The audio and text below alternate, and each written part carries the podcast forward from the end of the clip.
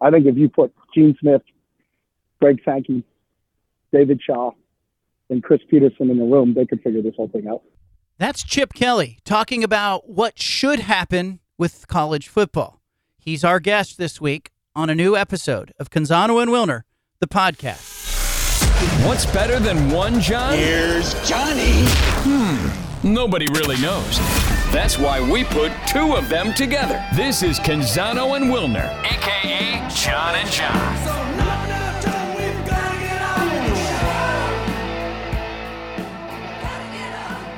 Over the years, I've enjoyed interviewing Chip Kelly in a variety of capacities. When he was with Oregon, when he was in the NFL, and now at UCLA, I've always liked talking with Chip Kelly, in part because the conversations sometimes don't center around football. They center around whatever happens to be on Chip Kelly's mind that day. Uh, he, we're bringing him on the podcast today, and I'm excited about this interview because we've got a lot to talk with him about. And in particular, you know, he's a guy who has changed college football as much as anybody else in the last 20 years. You see his influence is all over the game. Uh, we'll talk with him coming up. I'm John Canzano. You can read my work at johncanzano.com. I'm with Jon Wilner of the Bay Area News Group. You can find him at pac12hotline.com. Also excited to announce that Pacific Seafood is coming aboard as a sponsor of this podcast. So uh, I want to give a shout out to Pacific Seafood. You're going to be hearing a lot more about them in the coming weeks. Uh, great company and great products. Jon Wilner, why is it important that we talk with Chip Kelly? Why is he a guest on this podcast? Well, I mean, in addition to what he's done changing the sport on the field, right? Uh, he has been uh, pretty outspoken about the state of the sport off the field, right? And his comments and we'll get into it with him. His comments about separating out college football from everything else in the NCAA, I think, resonated with a lot of people who are frustrated with the direction of the sport and what what realignment is doing to the other sports besides football. Uh, so we're going to get into that with Chip. Uh, you know, and he's so interesting about tons of stuff, right? I mean, as interesting to, talking about off the field and non-football stuff as he is talking about football. So we're going to get into a lot of stuff. We're going to play a little rapid fire Q and A with Chip. Uh, ask him about the Big Ten and the Pac-12 situation. Ask him about sleep. We got a ton of stuff to get to. It's it's gonna be uh, it's gonna be terrific. I always leave my talks with Chip Kelly feeling like I'm a little smarter because he's one of these guys that goes out in the world and he just he studies things, he dives into things, he gathers information and intel. He does a lot of recon on behalf of humankind. On that note, we are uh, punching up Chip Kelly, who's joining us via phone for this interview. When I tweeted out you were coming on, Chip, a couple of your former players reached out and said, ask him if he's requiring his players to make their beds and ask him why he's such a morning guy. How did you end up as a morning guy? Uh, very simply is I moved to the West Coast from the East Coast, so I'm just on East Coast time. So that three hour time difference, because when my dad was alive, he'd call me at seven in the morning his time, and it was four in the morning my time. So I just got used to getting up early. Are you asking your guys? Nothing more than that. Are you asking your guys to make their beds? Is that part of the UCLA player routine? Um, we ask them to do just to be disciplined. You know, I think that the analogy I actually learned it from um, one of the all-time greats up at Nike, my buddy man H. White, and Howard White came to talk to our team and talked about that. You know, just about doing the little things right, and that how you do small things is how you do all things. And it was a point that he made that was just a point of emphasis, and I always thought that made sense. There's a great speech from Admiral McRaven at the University of Texas graduation, where he talks about why you should make your bed in the morning, and um, it just kind of sets the tone for the day. So you know, we have a check on them, but I think it's something for all of us to learn and a very valuable lesson. Chip, how how are things going with your? Uh, we got a ton of stuff to to ask you about, uh, and I want to get to all that. But uh, the, your team right now, halfway through the season, what is your your assessment of how things are going? I love our team. Our team is is unbelievable in their practice habits and training habits and how they approach um, every day. So they're they're just so much fun to be around, you know. And I think when other people come in and see our guys, when they remark of how impressed they are with them just as people, um, it makes it fun as a coach to be able to just go to go to work every day and and uh, and be around guys like that. So it's it's an unbelievable group. And, um, it's been a lot of fun. So we're we're excited about our next challenge. We got Stanford this weekend, who's coming off a big win over Colorado. So um, we're fired up for this next challenge. What do you make of this season so far in the Pac-12? All the ranked teams, really good games, uh, great audiences, big audiences. What do you make of what you see from like the twenty thousand foot view? Um, it's something that I thought going in, you know, because of how everybody finished last year. I think there were six or seven of us in the top 25.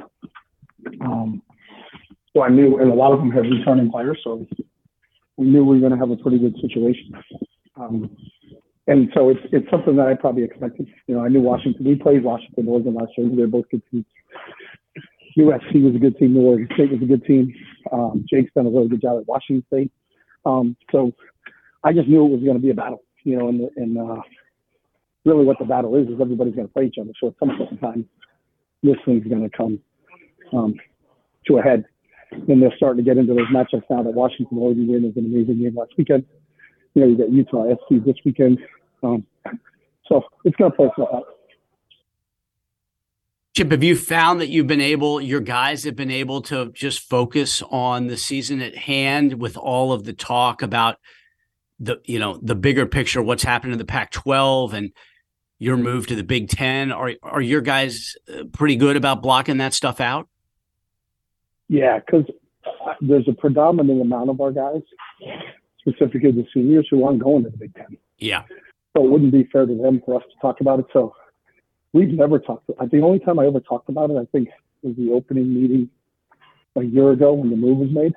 And as I told them, you know, when I got the news about us doing it, I was like, oh my God, when are we going? and Martin Jarmond said they're going to have a vote in two hours, and we're going to go to go to the Big Ten. And I said, when are we going? And he said, two years. So I was like, oh, two years is a long time in college athletics. So it doesn't affect last year's team, doesn't affect this year's team. Do you have any? Have you found yourself in the last, you know, since last summer, uh, just thinking about the Pac-12 and what has happened, what's happened in college athletics? I do, and and it's sad. You know, I think there's a lot of things wrong with college athletics. Um, realignment being one of them. Um, and I just, I, I understand it. It's chase the money, and that's what people are doing, and to support the athletics at your university. It's kind of the administrative fiduciary responsibility to say, hey, if we get a chance to make 75 million, as opposed to whatever the number was supposed to be, 30, I think you have to do it.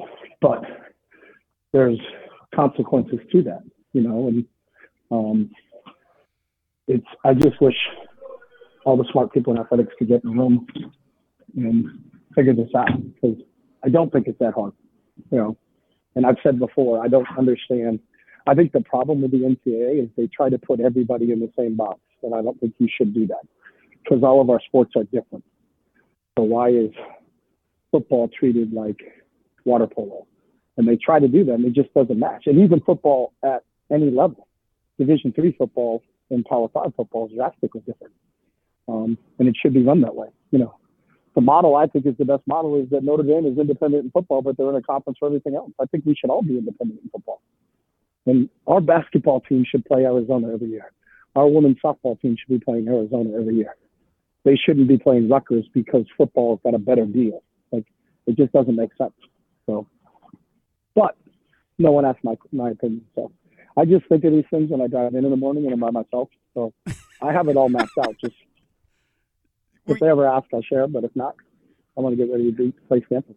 Were you surprised that when you made those comments several weeks ago that how how much it blew up? And you know because it's such a common sense thing. Everybody went, yeah, yeah, that's a great idea. That makes sense. I didn't know it really blew up, John. I mean, you know me because I don't really, I'm not following the, the the the news feed that everybody else follows. So I get asked questions at a press conference, I'll answer them, and then that's probably the extent of it. I've got asked a couple more since then, but nothing big. Um, I did meet with Joe Moglia, who's an amazing human being, who was at Coastal Carolina, but he used to be the CEO of TD Ameritrade. His uh, his story is an amazing story. Um, and when we played Coastal in our opening game, he came over the day of the game and just wanted to talk. And we talked about a lot of things about this. And Joe's got a lot of good ideas too. But I think people should should talk to people that are involved in it. You know, um, I think if you put Gene Smith, Greg Sankey, David Shaw, and Chris Petersen in the room, they could figure this whole thing out. Did you have anybody at the NCAA, anybody at the CFP reach out at all and say, "Hey, tell us more about this," or or ask you anything, or is it just reporters and, and other interested parties? Just reporters. I haven't I haven't talked, I haven't heard from anybody else. Gosh, I would think they would be interested in. Hey, yeah, let's continue that conversation. If that's a healthy conversation, that would be great for the ecosystem. And I think that's probably some of the frustration with that- fans. That's where the frustration I think comes in because I don't think I don't think it's that hard, and I think you can still exist, and everybody can can make out. And I think if you presented a 64 team, whatever the number of Power Five teams there are now, and presented it like an NFL model, like there's divisions, so there's a West Coast division, just like the NFC West right now is the 49ers, the Seahawks, the Cardinals, and the Rams. Just make it the two Washingtons, the two Ohio's, Northern Cal and Southern Cal, and we're we're that 18 division. And then there's an East division, then there's a North, there's a South, there's a Southeast. And then the great part for football is we would all play our conference. We'd play seven games in our conference, and then you'd cross over against a different division every year. So everybody in the West is playing everybody in the South this year, and then everybody in the West is playing everybody in the East the following year. So you get those inter rivalry matchups. I mean, inter uh, intersectional matchups that people always want at the beginning of the season. But you still have to really win your division, which would be you'd have to be the best team out of the, the eight teams in the West. And what it has to do is, if my point would be, is you took all 64 of those teams and went to the television networks and said, "This is our product." I guaranteed we'd all get a better TV deal than we have right now. Yeah. So instead of the Pac-12 has this, the Big Ten has this, the SEC has this, you go as a whole thing. I think the, the it, it wouldn't be as big as the NFL contract, but the NFL contract's really big, and they have 32 teams. So you're you're you can you can generate more games each week because you have 64 teams as opposed to 32 teams, and then take all that money, share it with everybody. I guarantee each school would make at least 75 million, and then that money goes back to the school to run all the other sports, and all the other sports should be in conferences. There should be a Pac-12 volleyball champ. There should be a Pac-12 softball champ. There should be a Pac-12 basketball champ. They don't need to travel to the other side. You know, Cal doesn't have to have an away game at Boston College and then play the next week at Miami. Like that's just that's silly. All because of football money. Well, just take all the football money, put us together. Our game is different than every other game too because we only play once a week. So travel for us isn't what travel is for everybody else. Chip, this sounds like your acceptance speech for college football czar. Oh no, no, no. One one thing I think every human being needs to be is self-aware. So I'm really good with uh, knowing what I can do. Now I am great at suggestions. So if anybody wants them, I'll give them. But if they don't want them, I'm I'm fine too. So, um, but there are some people that truly, truly care about this sport um, and want it to be what I think it could potentially be, where it would benefit everybody. Because if every school out there made $75 million today, that benefits every sport in the athletic department. Everybody has a better situation. You've answered your fiduciary responsibility as an athletic department by using football as your as your revenues to generate that, but you still protected everything else. And I don't I don't see a downside to it. It's just you have to kind of look outside the box a little bit and just separate football from the other sports. And Do you do you the, think college? the, the part about it is Notre Dame has already done it. Notre Dame has an independent TV contract. They're not in the ACC for football. They have a great situation. Just get Jack Swarbrick to tell everybody how we did it, and, and then just say, "Hey, Jack, instead of you negotiating for one team, you're negotiating for 64." I think people would pony up some cash. Do you think the sport needs a commissioner, a Roger Goodell? Yes, I do. I really do. And I don't know if it's one or if it's more than one, but I think there needs to be a committee, and I also think that committee needs to have um, authority. We need to be able to um, not just a de facto puppet regime, but this person has to have the ability to legislate. This person has to have the ability to enforce.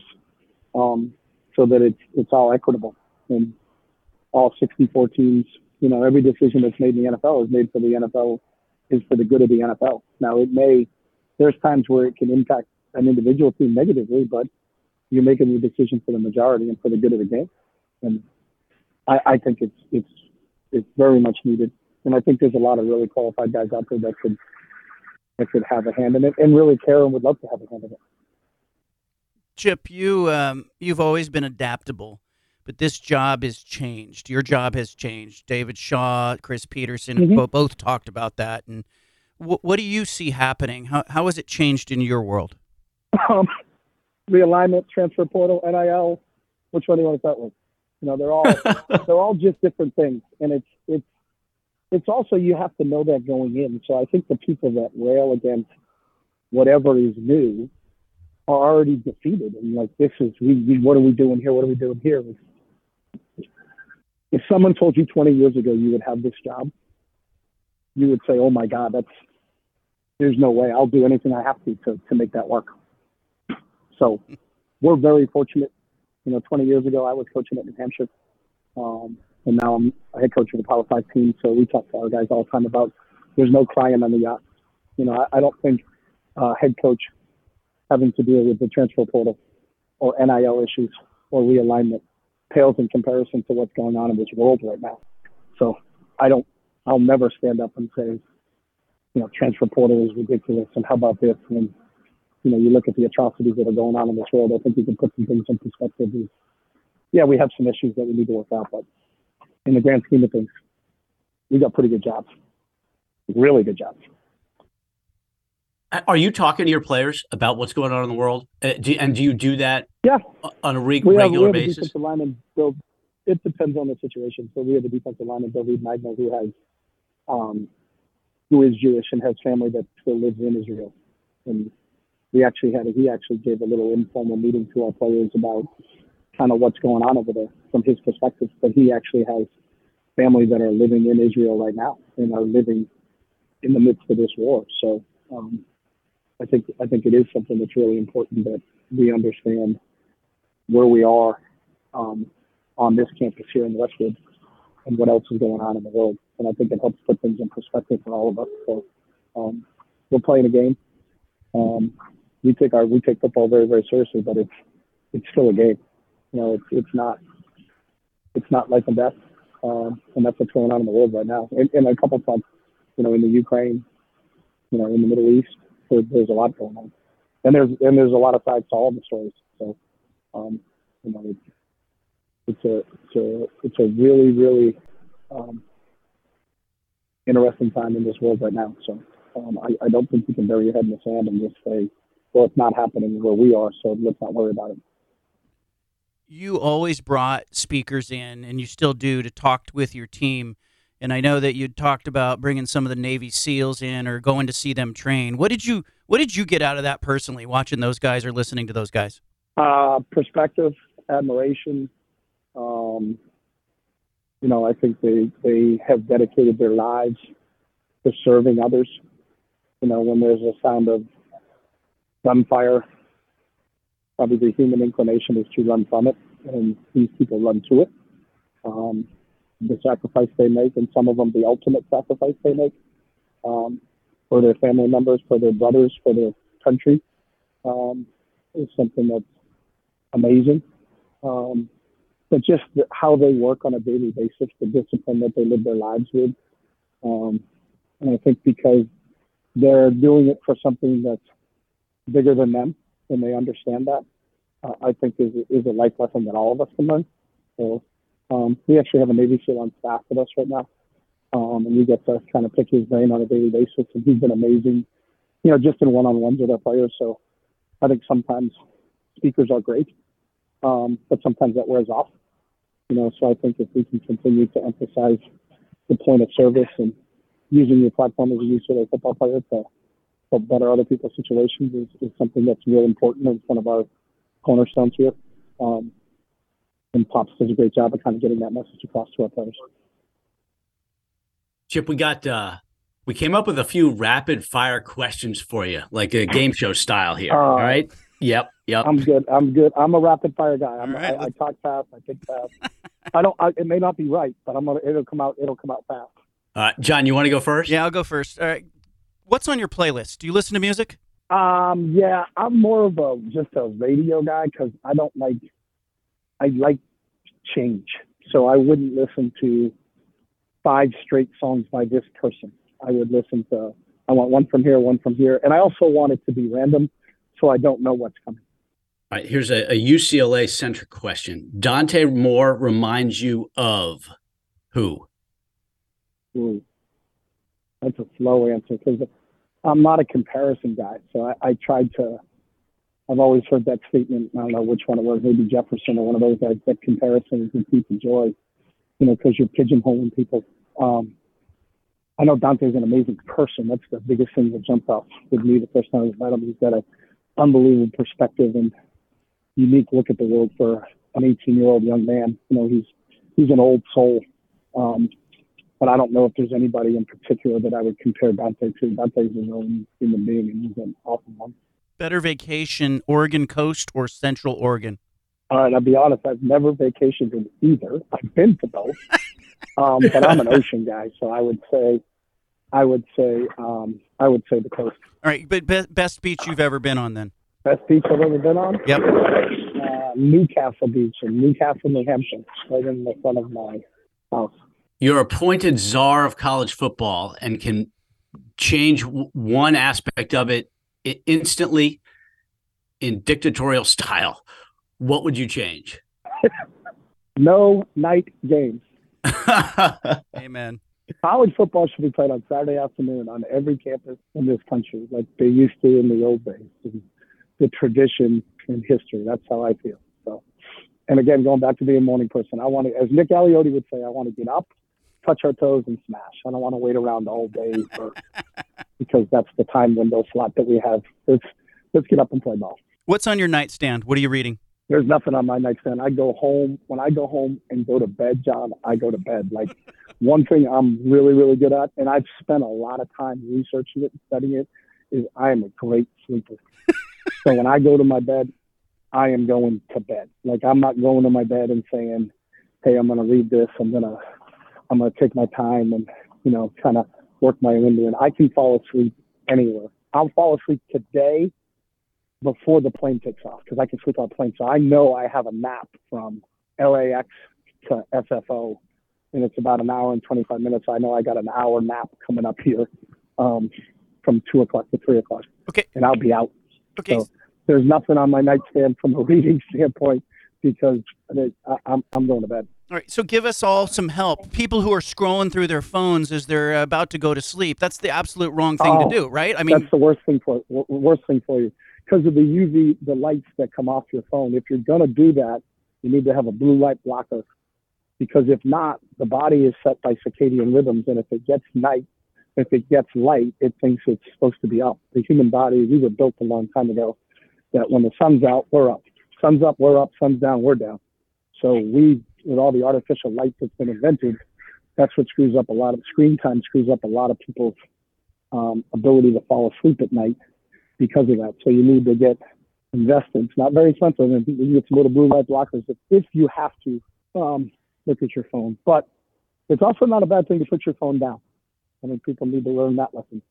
True or false? You and Chancellor Block bonded over sleep theory during the interview process. True. He did a he's uh he did a study on circadian rhythms and when we started talking about the development of the person and the essential part of the health aspect of what we are should that we should provide from a nutrition standpoint, from a food standpoint, from a hydration standpoint. Um, I think that struck a chord with Chancellor Block. So we had some great conversation about that.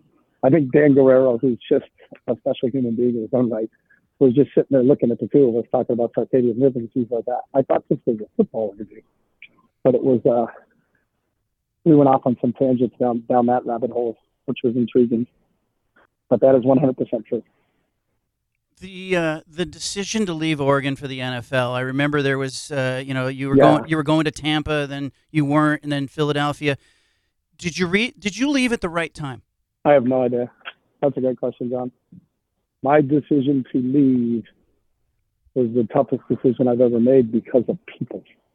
And that was it. It wasn't that I wanted to coach in the NFL or I wanted to be here, I wanted to be there, but um, leaving Nick, leaving Gary Campbell, leaving Mark Helfrich, Steve Greatwood, that whole staff, the people that I got to work with on a daily basis that made Oregon so special to me. And then leaving those players. Those players were awesome. And then when I had to tell them I was leaving, it was, it was, know, I cried. And um, I, just because, you know, a part of your life that was so special for you um, is ending. And I knew it was ending because of my decision. It wasn't ending because somebody else made a decision. Um, and that's what made it the hardest. But I, I wanted the challenge. Um, but the relationship part, that was, you know, when, when I was offered the Tampa Bay job and I really wanted to take it, but then not knowing what would happen, um, would there be a whole new coaching staff, all that other stuff? You can't take everybody with you. You know, I, I don't think people realize when, when jobs switch hands, people's lives are greatly affected because not everybody on the old staff stays on the new staff and not everybody goes with the coach. Um, so people whose lives, you know, they're kind of counting on you. And when you make a decision like I made, that that impacts. It doesn't impact just me. It impacted a lot of people, and that's what made it hard. So I don't know if it was ever the right thing or the wrong thing. Um, and I don't know if any decision people make in lives is the right thing or the wrong thing. You just have to gather all the information that's available to you, and then analyze it and make it. You know, I'll let other people figure that part out. Um, but I've I've been playing on the house's money for a long time here, so I would have been perfectly content to be at New Hampshire for the rest of my life. And if Mike Bellotti didn't make that phone call, maybe I'm still there. I don't know, but um, I feel really blessed in the chances and the opportunities I've had, just because of the people that I've had an opportunity to meet and work with. And most people in Oregon are absolutely amazing, and that's why I'm so fond of the place. Chip, I think uh, you know you're you're certainly on the short list of people who have changed college football in the last quarter century. I'm wondering, what do you think is the next iteration of the sport? Fast, you know, more plays per game, faster tempo is slowing down. Where do you see the the, the sport going strategically? Um, I think if you look at the sport right now, scoring is down, especially at the NFL level, especially red zone scoring. I think the defense has started to gain a little bit of an upper hand in terms of what's going on. You know, so I think it's tilting a little bit towards that side. Um, one of the reasons we went out and our defensive coordinator Dan Lynn came in from the NFL because of some of the things they're doing at that level, and that has impacted how well we're playing on defense this year. Um, so I think there's some, there's always going to be give and take that way. Um, what we have to make sure we don't do is, as administrators of this game, that we administer out some of the the things that make this game great. And I know they've changed the rules, so drives are down this year, plays are down this year because of the clock running um, after a first down. It takes some adjustment to do it. Um, so I think scoring is definitely going to be down because people on average will run less plays than they've run before. And so that's just kind of part of the game. Um, so I don't know exactly. I think scoring is going to be down would be what I think just because of that rule. Um, and I don't agree with it, but again, it's it's like realignment. Nobody asked me. I didn't even I didn't know. I just think all of us as coaches is there's a lot of problems in college football. I didn't know that scoring points was one of them. I was kind of I don't get uh, I, I don't get why that was made, unless it was made to get more commercial breaks in. And if it is, then then just tell us. I'm one of those guys too. Like if if you're doing something for one reason and then you try to say it's for another reason, it's like come on. Just if you tell me that you needed to get more commercial breaks in, then all right, I'm fine with it. But I don't understand it for the good of the game. If you went to a Bruce Springsteen concert and he played less songs, would you be happy or sad? You'd be point, sad. Point well taken. Like no one was like, and, and so in football with everything going on, realignment, transfer portal, NIL, all the things going on, to say, all right, here's what we'll do to fix football. Let's have them run less plays. Like, what are we doing? Like, why are we doing that? Like, that doesn't make sense to me. Like, it's again, I think it goes back to what you talked about earlier. We need a commissioner and we need somebody that has some common sense and say, all right, how do we handle this? If you want to get more time, can halftime, the halftime in the NFL is 15 minutes, not 20 minutes. I'll save you five minutes on a game like there and I'll put those back into play. Like there's other places where you could adjust the time. You can build in an automatic two minute warning like they do in in the NFL so the commercial people know that they're going to get a break at the two minute mark no matter what. You know, sometimes you get those those games and you've been to them where they have to get so many commercial breaks in and then all of a sudden they there hasn't been enough break in play. So it seems like the, the last four minutes of a half takes a half hour because they keep putting the breaks in there because they don't know they don't have a registered one coming. There's a lot of things I think from that standpoint that would impact the game of football itself. And that's what I think is the most important thing because the best part of football is football. I've got two to finish here, and then we'll let you go and you get off to practice. Okay. But your mom, you told me once that your mom bought you a football every year for Christmas, and that that continued when you were coaching Yeah. at Oregon. Was that true, or how long did that continue? Yeah. No, that went till um, probably four or five years ago. I'd get a football for Christmas Every Christmas, Chip Kelly would. or my birthday, either one of them. Yeah, I would be like, "This is great." And then one time she told me as she got older that it was autographed, and it was because it, but it was just it was just a Johnny Unitas football. Like Johnny Unitas didn't autograph it himself personally. it was just she had just purchased a Johnny Unitas football. So, um, but yeah, that's the. And I told her it's good because sometimes I go out to practice and I'm like, we don't have enough balls, so I, I'll, uh, at least you provided one for me. We'll always be able to practice if I get a football every year. I love that. Uh, we always ask that's true. we asked our guests uh, the best advice you ever got, or maybe advice that you find yourself leaning into, uh, you know, after all these years. Uh, do not be governed by the fear of what other people say. Did you hear that from a? Is that from a coach or a former coach of yours or a teacher? I kind of put that together myself. It's the whole thing of, you know, why are you lis- Why are you listening? The whole it's it's part of the. Why would you listen? Why would you take advice from somebody? Why would you listen to a critique from someone you wouldn't take advice from? But I've kind of couched that into. I don't think you should live your life and let that govern you. That you're fearful of what other people say, because I, I think you have to be authentic and you have to be genuine, and and uh, and I think it's really important. And and I feel for the younger generation because they grew up on likes. Like I didn't grow up on likes. I don't understand that. I don't know if I would be the same person I am today if I grew up the way these guys grew up. Is that their entire day is critiques. Somebody liked my post. Somebody didn't like my post. Somebody liked what I did on the field. Somebody didn't like what I did on the field. That's a that's a really hard thing. And I think the people that are really successful aren't governed by what other people say. They they kind of have their own north star that guides them. Um, we all make mistakes. We have to learn from our mistakes. That's not saying that we don't pay attention to to what we do on a daily basis because no one does everything correct all the time. But if you're doing something because you're afraid of what someone's going to say about it, then that's a that's a tough way to go through life. Chip Kelly, thank you. Have a great walkthrough and this weekend. Thanks Now, a it's ton, Chip. speed. It's Fast Friday now. This isn't a walkthrough, John. We're flying. We're, uh, it's a run Walkthrough through. was early in the week. Fast. It's oh yeah, full speed Friday. It's Fast Friday. I love We're it. on the field for an hour and eight minutes, and our, our boys will be cooking, coming right out of the weight room and right onto the practice field. They're in the weight room right now, and we're getting ready to start here pretty soon. So it'll be it'll be a good Fast Friday, and then I'm excited because I already know I got that nap from LAX to F- SFO coming up. So Yeah. All right. get my circadian rhythms going. All right. So, do you keep like in your bedroom? You keep your phone away from the nightstand? Like, is that something we should all be doing? Just you know, Oh yeah, yeah. But no, not even close. Gonzo.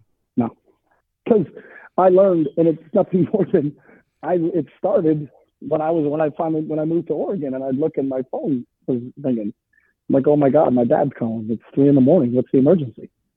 And he would be like, "How you doing? You ready for an exciting day?" And I was like, "What are you doing?" And he's like, "I'm checking in on you." I go, "Dad, it's 3 a.m." He's like, "Oh, I forgot about the time change."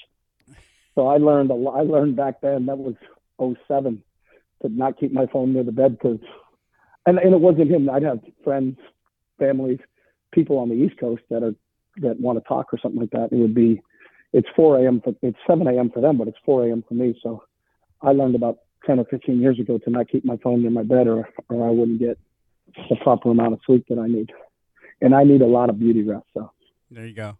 Have a good. You got a you get a big chance for beauty rest on some flights next year. That's for sure.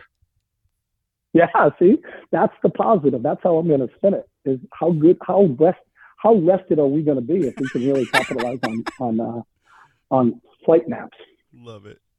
Have that's a good, a good point, John. I'm going to make sure I bring that up when people talk about travel again. Have a good have a good fast Friday. Thanks a ton, Chip. We really appreciate All right, it. All right, take appreciate care. It. We'll I'll see you. you Thank you. There he goes. Bye.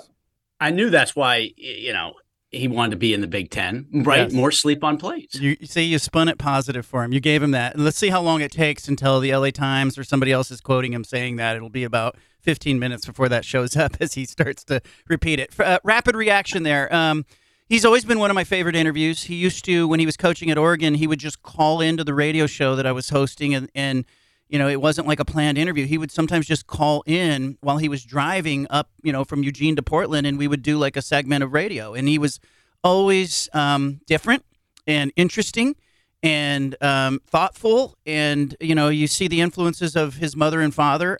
Well, it's just, uh, you know, he's so interesting and he made it seem like he doesn't do a whole lot of reading, especially at night, but he's, you know, he's so knowledgeable about a lot of stuff. And I just think it's his whole concept of where college football is going and, you know, how the sport should be restructured and, and separated from the NCAA you know what he had to say about that's fascinating and it's clear he, he's thought a lot about it right i mean it's not just something that popped in his head one time and he you know he was asked about it by reporters he he's clearly thought deeply about the issue of the sport I liked his idea too that not one commissioner, that more like a panel, and you get Greg Sankey and David Shaw and Chris Petersen and some others in that space who understand, who actually understand what the hell's going on and and what happens with teams and the dynamic of travel and college football in general. And I think it's really easy for athletic directors to get in the room and say, okay, Chip Kelly said we should split away. Football should split away. And and to start talking about it from a why can't this happen standpoint versus what Chip is saying. He's saying not that hard.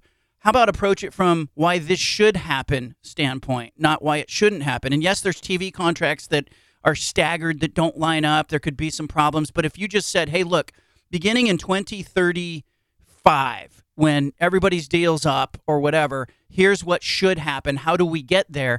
Uh, I, I, think you, you don't have to be that smart to get there. And, and, Jack Swarbrick at Notre Dame might be might be a good guy to talk with about that. But I, I would love for Chip Kelly to get in the room with some of these people and and for somebody who cares about college football as much as he does, uh, you know, be able to stand in front of the administrators and say, "Hey, look, this is what needs to happen. We all know it. How do we get there?"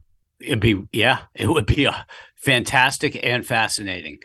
We should probably get into the picks, huh? It is, and and uh, it is Friday. Where this is a rare Friday recording for us, right? Because we want we we move things around to, to be able to to get Chip Kelly on the show yeah. this week, and Friday was the Friday morning was the best time for him. But we have got picks to make here. Yeah, let's uh, let's blitz through, and these. it's yeah. just just uh four games. Yep, shouldn't light take schedule. Long. Light schedule. Let's start with the the early game. Washington State's at Oregon, twelve thirty Saturday, ABC.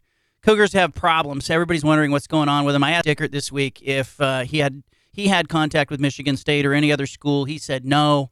Um, you know, maybe his agent has, maybe his agent hasn't, maybe he's telling the truth. Like, I want to believe he's telling the truth, but we all know in college football, the worst thing ever would be for a coach to come out and be like, "Yeah, I am talking to somebody," or "My agent's talking to somebody." But Washington State looks really distracted right now. Oregon's a 20 and a half point favorite. I just think uh, Oregon comes to play. Oregon wins this game big and I have to assume Oregon's going to come to play after last week's loss to Washington. So I have Oregon winning this and covering the 20 and a half. Yeah, I was wondering like what the vibe is up there in terms of the hangover, the post Washington hangover for the Ducks and for the Huskies too. It's interesting both are both are heavy favorites at home coming off that that epic game last week. Uh, but I think Washington State's part of their problem is is actually Chip Kelly's team, right? UCLA's defensive scheme a few weeks ago really seemed to uh, bamboozle Washington State, kind of threw Cam Ward out, out of his rhythm, and they and Arizona did the same thing last week, held them to six points. Washington State scored two offensive touchdowns in the last two two weeks, and Oregon's got a better defensive line than any of those teams. So I'm just not sure that the Cougars have got an answer. Right, we're at the point of the season where there's a lot on film and conference opponents are going to be well prepared for you and then you've got to be able to kind of make some counter moves. And i'm waiting to see if the cougars have a counter move. I, until i see it i'm a i'm pretty skeptical. So i, I certainly have got the ducks minus the 20 yeah and Jake Dickert told me i said what's going on there? And he says there's some good coaches in this conference. And yeah. you know he's got ben arbuckle calling the plays now and arbuckle's got to make an adjustment. I I think here's my prediction. I think Washington State's going to try to run the football, run the football, run the football, and try to run Oregon out of dropping eight defenders. But I don't know if uh, if they're good enough against Oregon up front to do that. Like Oregon might be able to uh, limit them anyway. But let's see what happens. I'm with you. I think we're on the same page. Five o'clock game. Utah's at USC. This one's on Fox. Um, Utah is a seven point underdog. USC coming off the loss to Notre Dame. I am uh, one of these people that until you knock the champ out, they're the champ. I I'm picking Utah in this game. I, I'm not all that confident with the pick, but I think Utah is built in a way that USC is not, and I think Kyle Whittingham will make this a game. And I, so I'm picking Utah to win the game outright. I, I would take Utah in the seven. I actually have USC, and I don't have a great reason for it. Uh, I do think they're going to have similar problems to Notre Dame in terms of protecting Caleb Williams, but I think he will respond better. Uh, and I'm just not confident that Utah's offense, uh, you know, and certainly USC's defense has got a lot of problems, but man, I don't know. On the road, I did not like what I saw from Utah's offense on the road in Corvallis. And I kind of need a, it's a little bit of a prove it to me deal here.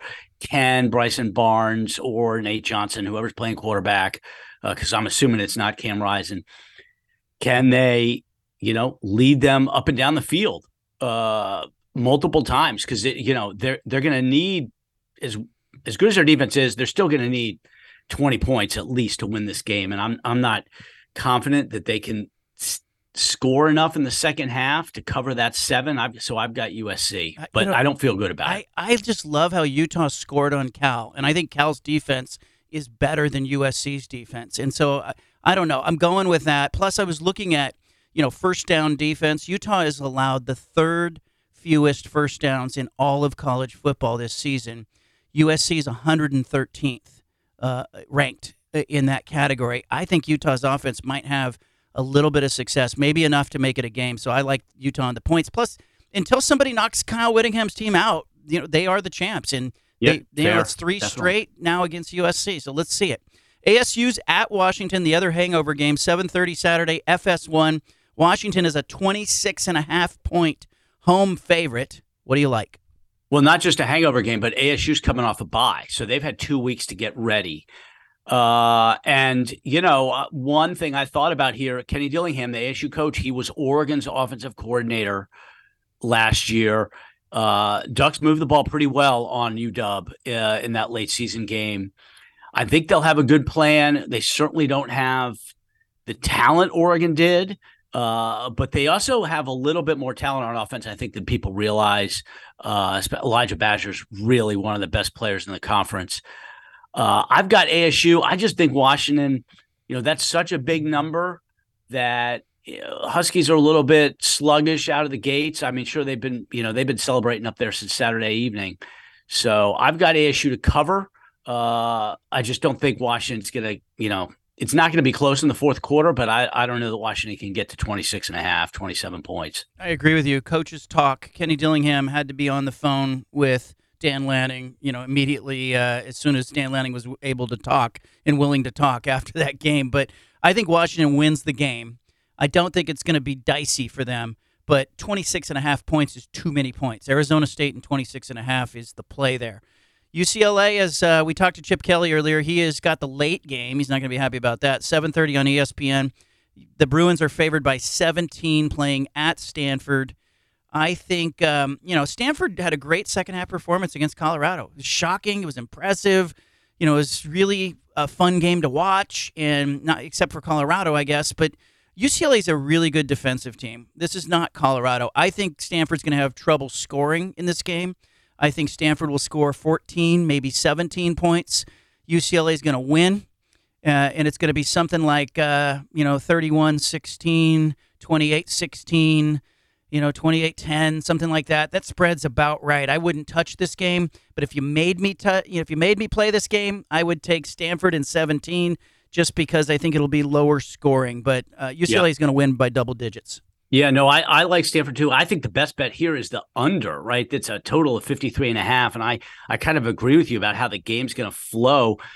The issue for me is, you know, Dante Moore has not played that well in his two conference road games, Utah and Oregon State. Uh, he's got four interceptions in those two games.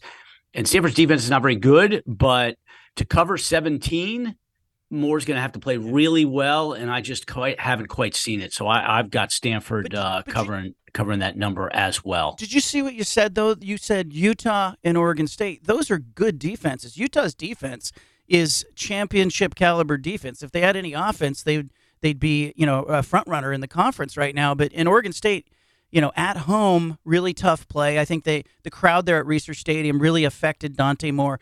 Will the Stanford crowd affect Dante Moore, or is this an opportunity for Chip Kelly to get his young QB some confidence?